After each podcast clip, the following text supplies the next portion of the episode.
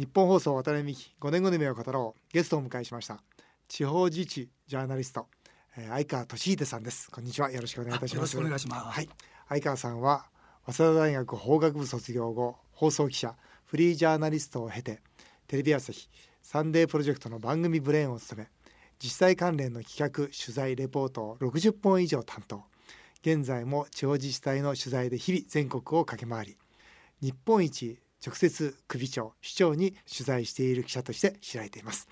えー、今回は3月に出版された本国に頼るからバカを見る反骨の市町村っていう本をベースにお話をお伺いしていきたいと思います。よろしくお願いいたします、はい、よろしくお願いします。あの私はですね、はい、あの国会でも、国の統治機構に関する調査会、はい、あまああの同州制どうするかとかいう等におけるまあ理事をやっておりまして、あのその視点からですね、この相川さんのえー、反骨の市町村、はい、この本をですね大変興味深く読ませていただきました。ありがとうございます。まずあのこの本を出版された後に出来事っていうんですかね。起きた大きな出来事、えー、大阪都構想の住民投票についてということですね。すね。はい、まあ今回否決されましたが、はい、まあこれもこの本に一部書かれているわけですが、うん、これをどう見られてますか？あのですね、はい、その行政の酸素の枠組みですよね、はい、これを変えるという地方からの試みっていうのは初めてなんですよね。今まで明治から作られたこの三層構造を変えろなんていう動きはなかったわけですよ。でそれを大阪で、はい、まあ、始めましたけどもやっぱり最終局面でね、はい、やっぱりその変えることへの不安っていうのが出てきますよね。特にその高齢者ですか？やっぱり現状のままでいいということで、まあ、こういう結果になったと思うんですけども。大きく見るとやっぱり高齢者の方が反対、まあ、若い方が賛成そうですよね。っていうような、ね、え。ー、結果が出たと思うんですが、はい、やっぱりね行政システム制度を変えるっていうのは本当に難しいんだなっていうのをね、はい、すごく感じました。それでね、はい、あの大阪都構想のね、本質っていうのがちょっとなかなか伝わりにくかった。難しかったかなって気がするんですよね。そうですね、はい、あのなんていうんですか最後は橋本さん辞めさせるのか辞めさせないのかとかね。そうですね。あとそうですよね。それから、大阪市がね、ええ、ふるさとなくしていいのかみたいな、なんか違った議論をどんどんしていったような。そうですよね。元になったのはその二重行政二元行政の無駄をなんとかしようというね。うん、ただねこの二重行政二元行政の無駄っていうのは大阪だけじゃないですよね。そうですね。他の政令市と府県も府県も同じにあるし、横浜市、川崎市ね。そうです。全部同じですよね。それからね、例えば国の出先機関と都道府県も同じようなことはあるわけですよね。うんうん、で都道府県と普通の市町村の間にもそういうのありますし、うん、一つの、まあ、例えば市の中でも行政っていうのは縦割りでやってますから、うん二重の無駄っていうのはあるんですよ。でもね相川さんね、はい、例えばこの本にも書かれてるんですけど、はい、例えば大阪っていうのは確かに、はい、まあいろんなね、まあ無駄があったんでしょう。また一方使い方としてはまあその学校で、はい、えー、例えばクーラーがついていない。そうなんですよ。だからね使うべき税金の先そのベクトルが違ってたんですよ、例えば中学校で、はい、えー、給食が実施されていなかったそうですね、まあそういうことを変えようじゃないかと、はい、でもともと大阪は非常に財政が悪いですよねあのもともとは良かったんですよ。良、うん、かったんですけども、うん、その良かった時代の税金の使い方をずっと続けてたもんで、でね、財政悪くなっても続けてたので借金がかさんじゃったという。そうですよね。だからね、その使い方の問題なんですよね。うん、さっき言ったように本当に必要なところにお金を振り向ければよかったんだけども、そうではなくて昔のものをそのまま積み重ねていっちゃってるから、いわゆるその既得権っていうんですか？一度得たサービスは手放さないってのあるじゃないですか。わ、うん、かりますわかります。その積み重ねなんですよ、うん、私もね、その行政における無駄っていうのは非常にあると。はい、まあだからそんな意味で実は最初都知事に立候補させていただいたのはそんな理由なんですけど、はい、ただ一方ですね、これはここで質問なんですけど、はい、その確かに無駄もあるね使い方も間違っている。それを5つの特別区を新たに設置すれば、それがなくなるんですかね？あこれねちょっとねこれちょっと僕ね違うんじゃないかな。ちょっとちょっと申し訳ないですけど、はいね元に戻して元に戻しましょう。申し訳ない。要するにね大阪は、はい、その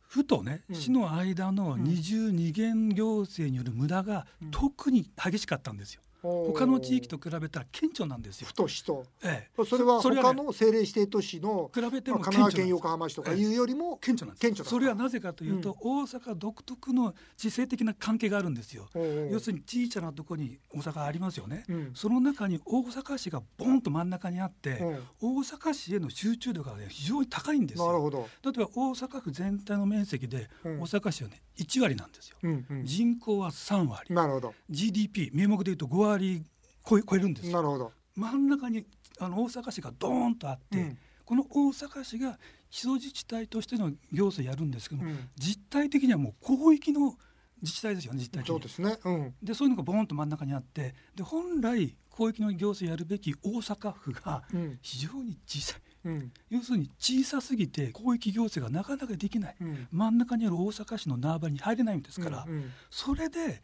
広域行政とか地域の戦略が立てられなくて、うん、無駄なことが出てしまったりしていると。それねその時にですよ、はい、素朴な質問なんですけど、はい、県知事とか例えば市長が、そのしっかり意識を持って、これはあんたやってね、これは俺やるよという形で、例えば今回府も市も、例えば維新が取ったわけですよね。でその形でやればできるんじゃないかと。わざわざ行政の区画を変えなくてもいいんではないかと思うんですけど、それ違うんですそれがですね、例えば大阪市で生まれた大阪市の税金を大阪市を超えたエリアでは使えないですよね。使えない、ね、そういう問題なんですよ。だからそれは広域でやった方がいいんだけども、その広域でやるべき大阪府にはそういう力がないんですよ。だから大阪市を分けて広域はその大阪都に全部任せてね、その仕事は。でそれを民営化するなりいろんなやり方をまた考えてですね、うん、で大阪の中の基礎自治体の仕事はこれは5つに分けた特別区に全部やってもらおうと、うそういうね仕事の仕分けなんですよ。なるほどね、税金のその配分の仕方使い方も合わせた上での仕分けなんで、これは制度を変えないとどうにもいかないんですよね。多くのどうでしょうその大阪今回市民の方ねたくさんの方投票されましたけど、はいはい、なんか違うねその橋本さん辞めさせるのかとか、はい、ね、大阪市というふるさとがなくなっていいのかとか、はい、違った論点でなんか選挙が行われていたような感じがしますねそう思うと。だから法律の話からどんどん外れちゃったんですよね、うんうん、僕でもあの今回の件はですね、はい、そのそうは言っても、やっぱ大阪においては非常に無駄があると。で現状否定をしてね、その前に進んでいくと。要するに現状肯定をできる状況ではない。にもかかわらず現状肯定をしたというところはですね、はい、何か今度国の縮図を見ているようでやっぱり私国会議員なもんですから、やっぱ国ももう1,000兆円を超える借金、でも何かしらの変えなきゃならないんです変えなきゃいけないんですよ、うん、でも変えるのは嫌だよと。いうね大きなその流れからねまたこう来るんですけど、はい、あの相川さんの本にですねまとめのところにこう書いてあるわけですよ。そのこれから地方議会選挙、はい、ね。これからその始まるんだと。あ確かにその統一地方選ありましたね、はい、この統一地方選2015年4月の前に、ね、これ書かれてますから2015年4月には統一地方選挙が予定されていると、はい、この機会を生かしてね、しっかりと強い地方を作っていこうよというメッセージを出してるんですがところがね結果がでしょ、どう思ってます？これ本当無投票とかね組織ばっかりじゃないですか。低投票率で、ね、低投票率で無関心で。そうですよね。5割いかなかったとこも、ね、どうどうしますこれ？あのですねその私ね、うん、こんなこと言って申し訳ないんですけども、はい、税金っていうのはね、はい、本来は私たちが生活していく上でいろんな起きてくる社会的な課題を解決するためにみんなで出し合ってるお金ですよ、ね、そうですもちろんそうです、ね、でその本当にその税ですよ税金の集め方と使い方何に使うかっていうのを決めるのが、政治じゃないですか。そうですよ。でその政治の代行者をね選ぶのが選挙ですよね。そうです。だその選挙に行かないっていうことはどういうことですか？自分の税金の使い方に関して一切関与しないっていうのは、うん、これはねお人よしすぎると思うんですよ。お人よしなんですかね。ねだって自分が払ってる税金がね、ね、どう使われるかについて関心持たないっていうのはね。おかしいんですよ本当ですよね。ですからこの本でね、相川さん期待されてるんだけども、結果としては無投票、それから組織票、そして低投票率、ねいうようなことで、で結局現職ばっかりじゃないですか勝つのは。現状が変わらないってことなんですよ。つまりもしかしたらですよ、日本の国民はみんな幸せで、ね、このままでいいんだよ。っていう強烈なメッセージでもあるんじゃないですか。だったらいいじゃないですか。まあまあねそれならばいいんですけども、うん、でもそれもそうですか？本当ですよね。ね。本当にそうでそうですかって。陰ではぐじぐじうじうじ言ってるじゃないですか皆さん、ね、まあ、それと同時にねあの、まあ、これからこの後お話ししますけど地方でも傷んでるところがたくさんありますし、はい、また国自体もね、はい、GDP の2倍を超える借金背負ってもうどうなるんだということで変わらなきゃいけないんだけど今のままがいいなという意見がまだ強い。えー、この相川さんのね、はい、また他のちょっと書いたものを引っ張り出してきたんですけどね、負のスパイラルということを言われてるんですよ。えー、今日本全国で、えー、1788の地方自治体があると、はい、えー、総勢3万4879人の地方議員がいる、はい、えその地方議員に払われているお金は2700億円である、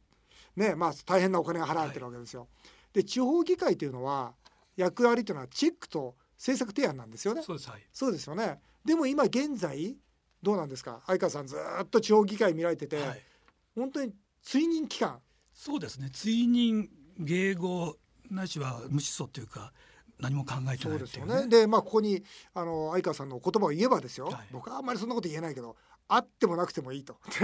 そうこうはっきり書いてるわけですいやそうなってしまってるんですよ、うん、本当はきちんとした議会がないと大変なことになるんで、うんうんあの地方創生地方創生って言ってますけども、うん、地方創生はね今のような議会のまんまだったらば絶対できませんよ。できないですよね。ね僕もそう思う。まずね議会はきちんとしないと地方創生の第一歩にならないですよ。うん、いくらね国がああしろこうしろとか言ってね、うん、いろんな予算つけてもね地方の議会のこんな状態だったらば、創生なんてありえないですよ。そうなんだよね。本来だから議会というのはそのチェック機能つまり二,、二元代表ですからね、はいはい、要するに首長のチェックをし、はい、そして政策提案をするというのがまあ議会の役目なわけですよね。そうです。よね、しかし今の議会っていうのは多くは政策提案はせずにノーという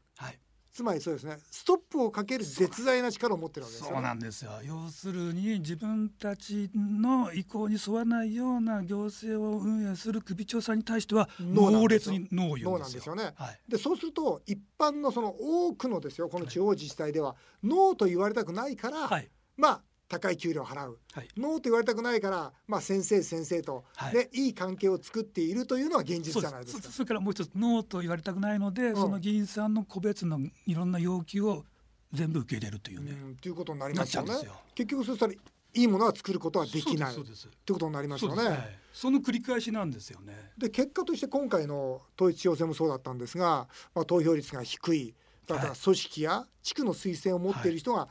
通ってしまう、はい、新人が当選しにくい。意欲や能力があってもチャレンジしにくいという、はい、こういう現実が生まれてくるわけですよね。ますます議会の質が落ちるんですよ。ますます落ちるわけですよね。は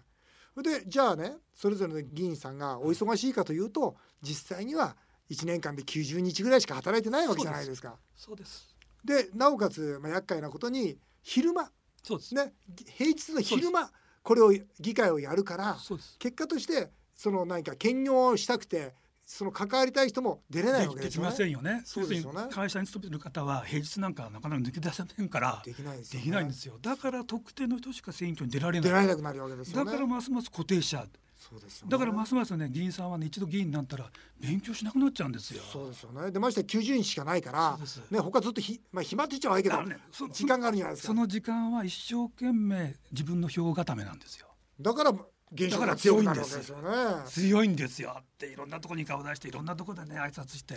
顔と名前言ってますから。相川さんの話聞いてるともうなんか絶望的な気持ちになってくるんですけどもうどうどうなるんだろうというふうに思うんですよね、はい、一方このレポートにも書いてあって面白いなと思ったんですけどその地方議会を変える国民会議っていうのが作られて、はい、その千代田区でそうです。ねその土曜日曜夜間だけ議会をやろうよと。いうことを提案をした会が生まれたと、いいですよね。地方はもう土日と、だってボランティアなんだから基本的にあとはみんな仕事すればいいじゃないですか。でこの千代田区どうなったんですか？いや3人出たんですけど、はい、まあ3人ともまああの当選できなかったですね。3人とも落ちちゃったらもう全然そうならないってことじゃないですか。はいまあ、これはね今回最初最初の第一歩ですから、うん、こういうことを掲げて選挙に出た人って今までなかったですよ。だからこれからなんですよ。まあ僕ねこの時期にねあのあんまり準備期間なない中で掲げて出たってのはすごいなと思いましたよ。相川さんでも本当前向きだよね。普通そこで三人出て三人とも落とされたらもうダメだなと思うだって世の中まだまだ続きますから日本社会はずっと続くんで。明日で終わりじゃないですから大丈夫です。まだまだいろんなチャンスありますし。もう僕もね、まだまだか本当まだまだかよというふうに思う。あこのね一つあるんですよ、松坂。松坂ね。ね、山中松坂の山中さん、はい、僕ね友達なんですよ。彼はね、まんとまっすぐ。でね、とにかく丁寧にワークショップとかね、それから意見をね、市民の意見を聞いて、聞くんですよね、そう。だから彼ね、二、回目の選挙の時から、そのもう選挙活動なんかしてる場合じゃないと。要するに本当にその市政にね集中するんだって、彼は選挙活動しなかったんだよね。よね。市役所で市長室で仕事してそう僕電話でねそんなそんなことしたらね負けるよっつったらいや大丈夫だ。ね僕は市民を信じてるとい。うふうにね言ってて、はい、近々やめるんでしょ？はい。はいこれはねどういうことですかこれ要するに山中市長が一生懸命仕事してですね、うん、昔の市長さんと違うので昔の市長さんだったらば聞いてたようなことを聞かないんですよね。彼は頑固だから聞かないんですよ、ねうん、要するに市民のために何がいいかのその一点だけなのでそう議員さんとしてはその面白くないんですよだから。それはそうですよ。ででなんかねそれであまりそう彼がずっと実績上げるとまあいろいろ今後のことも自分のことたちのことを考えてやっぱり抵抗したんでしょうね。で議会が例えばねその図書館を作りましょうと言って、はい、その図書館のね調査の予算まで取って、はい。はいはい、で結果もしっかり出て、はい、でこういう図書館なら市民のためになりますよね、はい、ということで提案をしたら3回も否決なん否決されたと。議会からね。3回も。理由がよくわからないというでね。そうなんですよ、はい、それでね市長の思い入れの強い議,、議案は議案は否決すると言ったんですよねそう。で最後にね彼は辞めると。いうことで、まあ、表明しちゃったんですこれね彼みたいな市長がもうこれで辞めるとなるとこれでもまだ明るいんですか将来は。あのねただねで、これ要するに山中市長が辞めるのは、うん、そういう議会の否決によってその市民のためになると思った議案が否決されて、うん、事業が進まなくなっちゃったそうですよ。進ま進まなくなったことへの責任をその執行部として自分が取ると言ったんですまあ、そうですよ。それはね私はそれは違うと思うんです僕も違うと思う。だけど違う？彼はもう嫌になっちゃっただからそれだからそれはそういうふうに責任を取ると自分で言ってるけども、うん、どこに責任があるかはそれは市民が判断すべきことであって、うん、市長が自分の責任だって自分で言うのはおかしいと。でもそれは市民議員さんたち選んでるのは市民だから、ね、いやだからどちらに責任があるかはきちんと市民に問うべきであって、でそれでそういう市民もいるので市民の中から議会をリコールするっていう動きがもう具体的に始まってまして、そうですか,、ええ、それでどちらに、ね、責任があるかっていうのはきちんと。なんかもう期待したいですよね。このこともね松坂の動きもまだまだこれからありますので、うん、あのきちんとあ僕はずっと取材を続けるつもりですし、うん、日本社会は捨てたもんじゃないと思ってますんで。ありました。じゃあ日本社会は捨てたもんじゃないというところでですね。すまた次回もですね、えー、後半ですね頑張っている自治体というところを例にですね一緒にまたお話を進めていきたいというふうに思います。えー、あっという間にお時間になってしまいました。えー、渡辺美5年後の夢を語ろう。次回もまた相川さんとお話をさせていただきたいと思います。えー、次回は相川さんの5年後の夢も、はい、お伺いします。ぜひお楽しみになさってください。